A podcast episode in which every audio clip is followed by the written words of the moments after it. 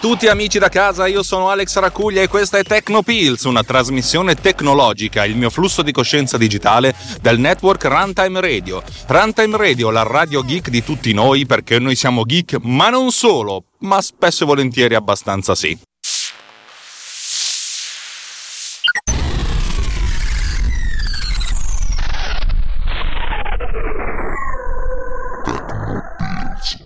Puntata molto breve, spero, perché ultimamente questo faccio puntata di tre minuti e poi mi escono delle spataffiate di mezz'ora.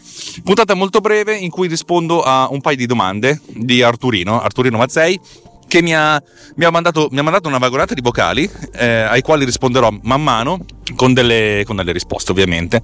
Eh, questa siccome eh, arriva subito dopo la puntata sui capitoli, almeno secondo lui, perché lui è leggermente in, offsettato, mi piace offsettato, bella lì Alex, parla con un inglese di merda. Da avvocato te lo sconsiglio. E un italiano ancora di più. Praticamente ha appena ascoltato la, la, puntata sui capitoli di Producer e mi chiede alcune cose che adesso vi faccio sentire con questo messaggio vocale. Ciao Alex, ho appena ascoltato l'episodio in cui parlavi dei metadati e dei capitoli. Una domanda, i dati, comando di fare il skip di una parte del, dell'audio, quindi muoversi da, da, un punto a un altro delle, in maniera automatica, è una mia curiosità. Eh, poi altra cosa, stavo vedendo che hai messo i sottotitoli dei vari capitoli, eh, una cosa carina sarebbe che all'ultimo secondo mettere il sottotitolo il capitolo pubblicità, che poco dopo inizierà la pubblicità.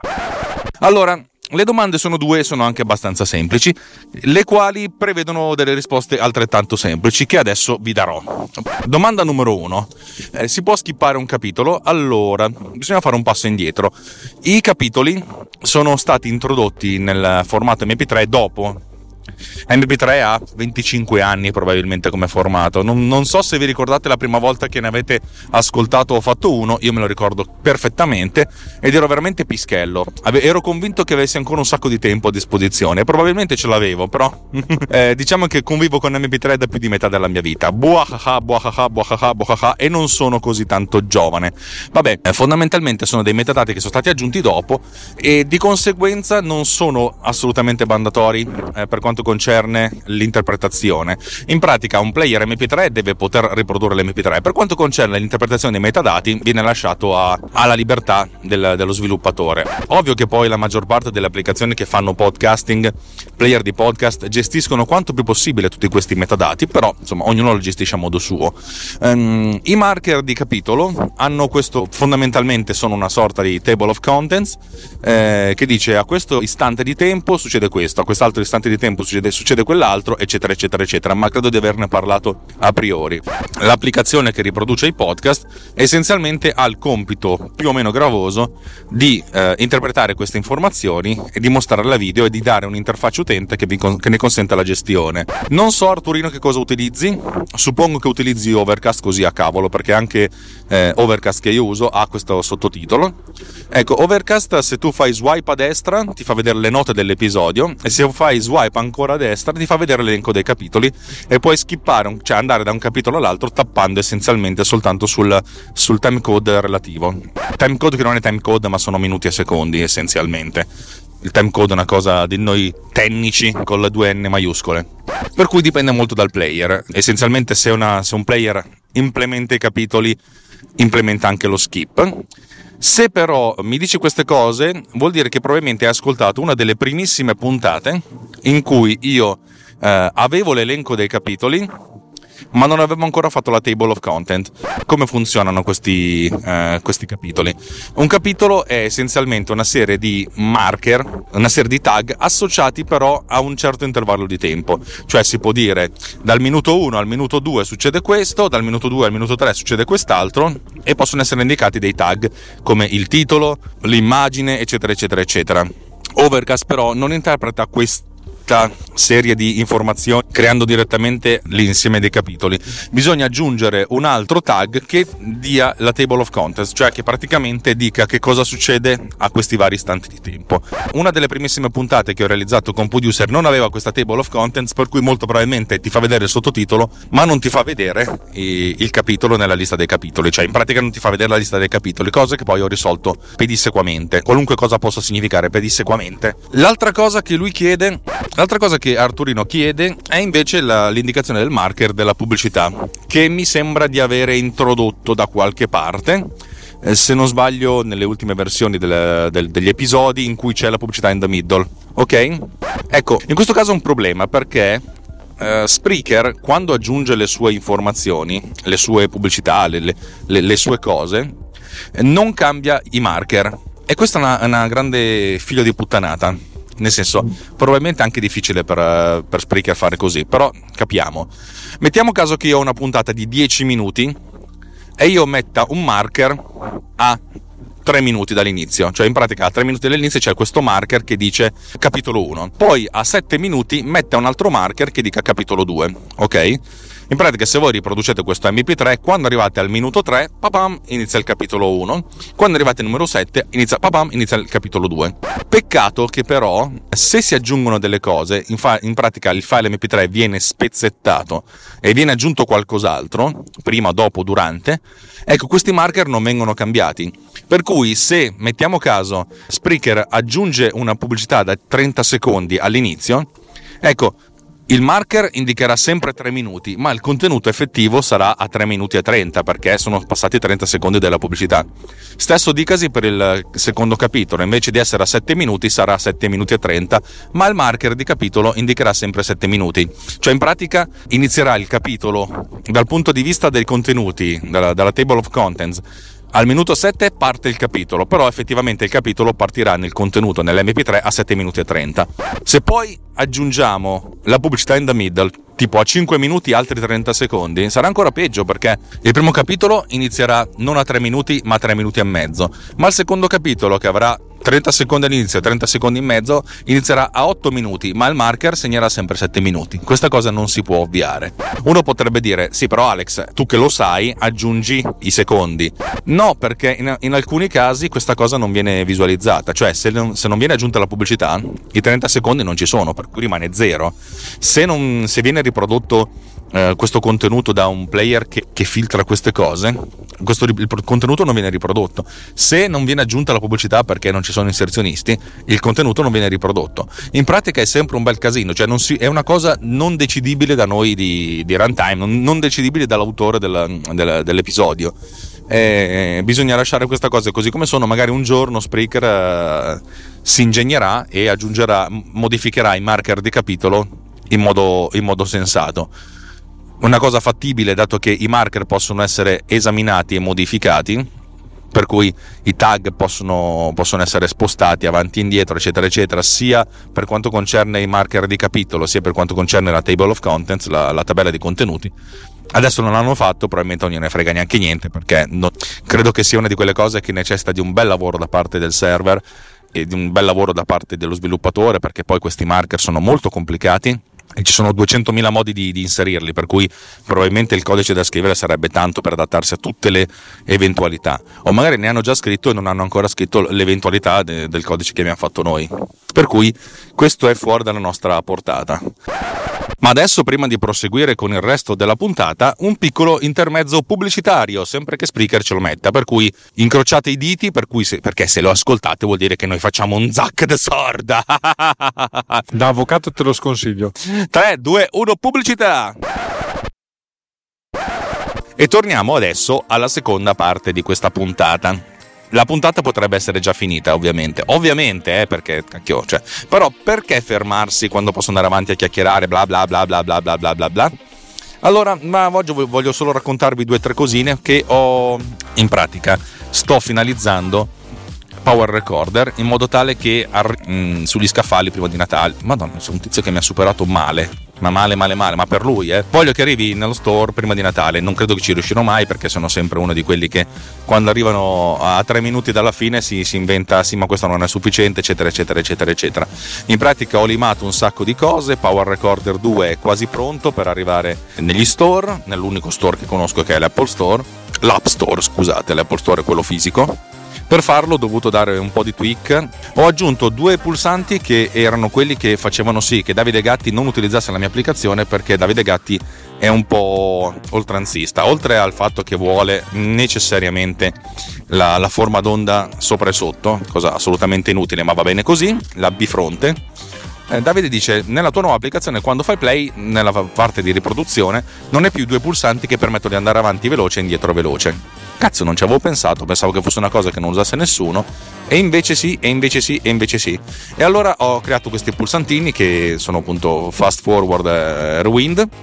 E tra l'altro, cioè che non sono proprio fast forward uh, infiniti, in pratica possono, consentono di skippare avanti e indietro di qualche istante la, la, riproduzione. E ho anche impostato le preferenze per cui si può anche impostare di quanto vanno avanti e di quanto vanno indietro. Questo l'ho, l'ho copiato da Overcast programma di riproduzione podcast che uso quello di Marco Arment. Bellissimo secondo me. Non perfetto ma, ma piuttosto perfetto. Piuttosto buono ecco mettiamola così Così uno può anche scegliere di, di chi vuole andare avanti di più e tornare indietro di meno o viceversa e chi se ne frega. Per cui Davide Gatti sarà molto felice. Altra cosa che ho fatto è stata la, l'aggiunta e la possibilità di utilizzare la dark mode. in pratica mi, ero, mi, sono reso conto che non c'era una vera e propria dark mode attivata e siccome da, insomma, Apple dice dovete, dovete per forza usare la dark mode se no siete dei brutti sviluppatori e in più dice da aprile col cazzo dal primo di aprile se non fate la dark mode supportata noi vi inculiamo e non ve la facciamo vedere l'app nello store, ve la rigettiamo. Da avvocato te lo sconsiglio. Allora, ho, ho scritto 20 minuti di codice per poter implementare anche questa cosa supportando anche la dark mode. La, la, cosa interessante è che la maggior parte dei pulsanti sono in grigio al 50%, per cui funzionano sia in un modo che nell'altro e, sono, e, va, e va tutto bene. Per il resto cerco di utilizzare quanto più possibile le strutture, le infrastrutture del sistema operativo così da evitare di scrivere codice a mia volta. L'ultima cosa che manca, ed è un bug su cui ho lavorato abbastanza negli ultimi giorni, ma senza capire perché, ed è bellissimo perché è una cosa che ho fatto io, per cui non so che cosa ho combinato, ma l'ho combinata. In pratica, eh, come spiegarlo? Faccio un passo indietro. Power Recorder è un'applicazione che è stata pensata essenzialmente per me uno potrebbe dire bravo, sì perché io voglio fare una cosa che serva a me e così poi la vendo in giro, ma è importante che serva a me. Per cui è pensata per ottimizzare il mio workflow. Il mio workflow è questo. Io sono qui in automobile con questo telefono in mano e sto registrando un podcast. Voglio che il numero di passaggi necessari affinché queste cose vengano fatte nel modo più seamless possibile sia minimo. Io mi ricordo quando utilizzavo un'altra applicazione che non mi ricordo come si chiamava, che in pratica A non mi consentiva di organizzare cartelle, progetti e vabbè. Poi alla fine della registrazione per poter condividere la cosa devo fare clic su share, poi fare un altro clic, fare un altro, cioè veramente prima di arrivare a condividere il file e poterne scrivere, registrare un altro passava veramente una vita e mezzo. Ecco, io questa cosa la voglio evitare. Io voglio far sì che dal momento in cui faccio stop, l'applicazione automaticamente salvi, già, già lo fa, sulla cartella di, delle recording, chiede soltanto dove vuoi registrare perché è così che le cose funzionano, non può essere altrimenti. Tanto io a questo punto esco dall'autostrada perché c'è troppo traffico. Ci devono essere il miglior numero di tap possibili e il minor numero di possibilità per l'utente di sbagliare. È, è, tutto pensato per automatizzare quanto più possibile, anche il naming è automatizzato. Vabbè, questo lo sapete, ve ne ho già parlato diverse volte. Ecco, una delle cose che a me piaceva della versione precedente di Power Recorder, di cui vi, raccordo, vi ricordo che è andato perduto tutto il backup perché avevo cancellato dei file scientemente, però dimenticandomi che c'erano delle cose interessanti e questo ha fatto sì che venissero cancellati anche nei backup. Dopo un mese non potevano essere più recuperati, stronzo io. Vabbè, l'ho rifatta, l'ho rifatta più bella, è molto più interessante, molto più potente, molto più versatile. C'è una cosa che non mi funziona. In pratica, la visualizzazione della forma d'onda. La visualizzazione della forma d'onda funziona perfettamente in fase di registrazione e perfettamente in fase di riproduzione. Ma come funziona? In pratica sempre in pratica. Sembra essere l'interrogazione delle medie, cioè praticamente la, la visualizzazione della forma d'onda parte dal principio che devo mostrare a video un array di valori, ok? Questi valori sono quelli che sono subsemplati, sotto, sottocampionati, dell'intensità in decibel della, della, del segnale. Quando carico un file registrato, in pratica prendo, questo, prendo tutti i campioni, li riduco a 300 al secondo, prendendo soltanto i valori assoluti, li converto in decibel e pratica, ah, cazzo, praticamente. Facciamo un drinking game su praticamente. E a seconda del time del, del, del, dell'istante che devo visualizzare in questa eh, ascissa orizzontale mi prendo il valore necessario e disegno la forma d'onda. Ve ne ho già parlato 18 volte, per cui non ho voglia di andare avanti. In fase di registrazione è diverso perché non ho questo, questo sampling a 300 volte al secondo, ma lo faccio 30 volte al secondo, altrimenti il timer andrebbe mm, ai pazzi. Cioè, è difficile pensare di avere una precisione superiore al sessantesimo di secondo su un device del genere, ed è giusto che sia così, senza poi sovraccaricare troppo la, la CPU. Prendo questo valore, lo, me lo salvo e visualizzo gli ultimi valori praticamente, ah, praticamente c'è un algoritmo relativamente diverso nella fase di generazione di questo array, però poi la visualizzazione è, è, è la stessa. Questo cosa significa? Che quando sono in registrazione faccio un, una certa visualizzazione, quando sono in, in, riproduzione ne faccio un'altra, perché uso un, un array diverso. Il problema mi arriva quando passo da stop registrazione e allora devo passare in riproduzione la, l'algoritmo funziona, cioè la procedura è questa, stoppo, il file viene salvato, viene chiuso, tutto a posto, non, non ci sono perdite di dati, va bene così, parte a questo punto sotto campionamento 300 volte al secondo del segnale e dovrebbe visualizzare la forma d'onda. Piccolo peccato, non mi visualizza la forma d'onda. Cioè il workflow che io attivo quando passo da registrazione a riproduzione perché la schermata è la stessa, e cacchio, è diverso e non riesco a capire cosa, cosa mi manca non riesco a capire dove sta l'inghippo, non riesco a capire se c'è una cosa che viene disegnata al posto dell'altra. E sono, e, e, sono arrivato al punto che una volta che fai stop, la, la, forma d'onda che viene visualizzata è sempre quella della registrazione, tranne che se a un certo punto muovi il cursore di spostamento e a questo punto ti fa vedere quella, quella del play. Allora, i vari Davide Gatti direbbero simula lo, lo, spostamento, simula qualcosa. Sì, è certo che simulo, però non mi sta ancora funzionando, mannaggia. Dovrò sbatterci la testa ancora un pochettino. Sarà l'ultima cosa che devo realizzare prima di poter mettere in commercio questa cosa. Quando lo farò dovrò togliere temporaneamente il pulsante dei marker perché adesso i marker vengono mostrati vengono anche salvati, ma non c'è modo di, di, di, farli interagire. Ho cercato di capire se è possibile inserirli nel WAV, però sarebbe un po' un casino. L'idea è quella di aggiungere dei metadati, come vi ho detto, e di poter salvare questi marker direttamente per poterli visualizzare in um, Producer ma anche no per l'inizio, cioè inizialmente i marker non ci sono e ciaone. da avvocato te lo sconsiglio. Poi vedremo come, anche, come gestirli, eccetera, eccetera, eccetera, eccetera. Cioè l'idea è quella di portare quest'app negli store in qualche modo, chiedendo scusa a tutti quelli che hanno comprato la versione precedente perché si troveranno una versione nuova che sovrascrive la precedente e che fa perdere tutti i dati, oppure chi se ne frega di questi, andiamo con una versione nuova Power Recorder 2 che non sovrascrive la precedente, la precedente la tolgo dallo store e questa nuova sarà quella nuova eh, supportata e sarà con un metodo di pagamento differente. Eh, probabilmente con una, mm, una, possibilità di unlockare le feature. Poi io non lo so, devo ancora pensare a questa parte e sono, sono è vero, effettivamente ci devo pensare seriamente, mannaggia a me. Va bene, questo, questo, è quello che manca perché questa applicazione sia perlomeno una 1.0, adesso come adesso sono ancora in beta.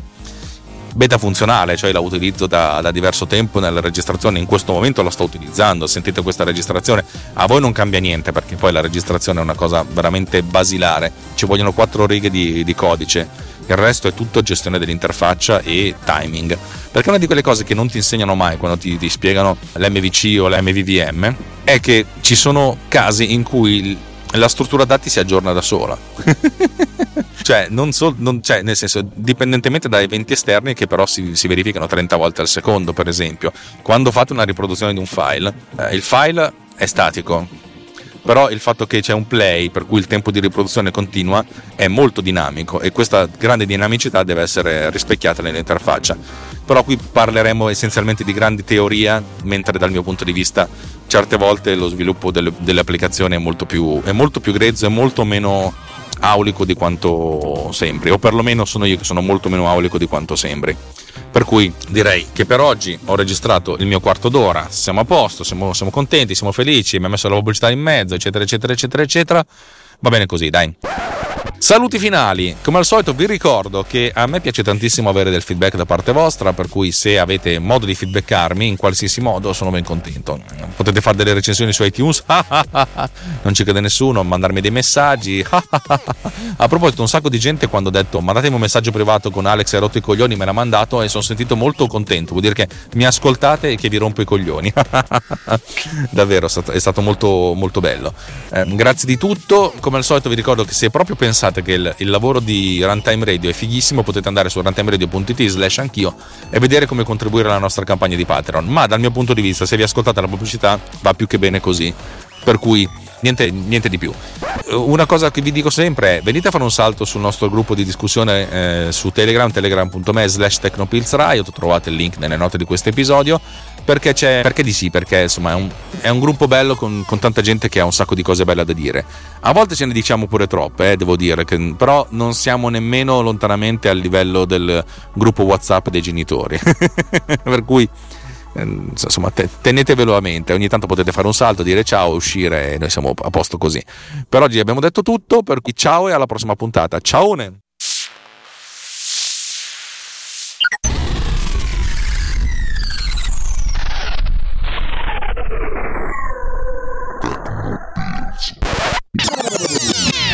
This has been done with Power Recorder.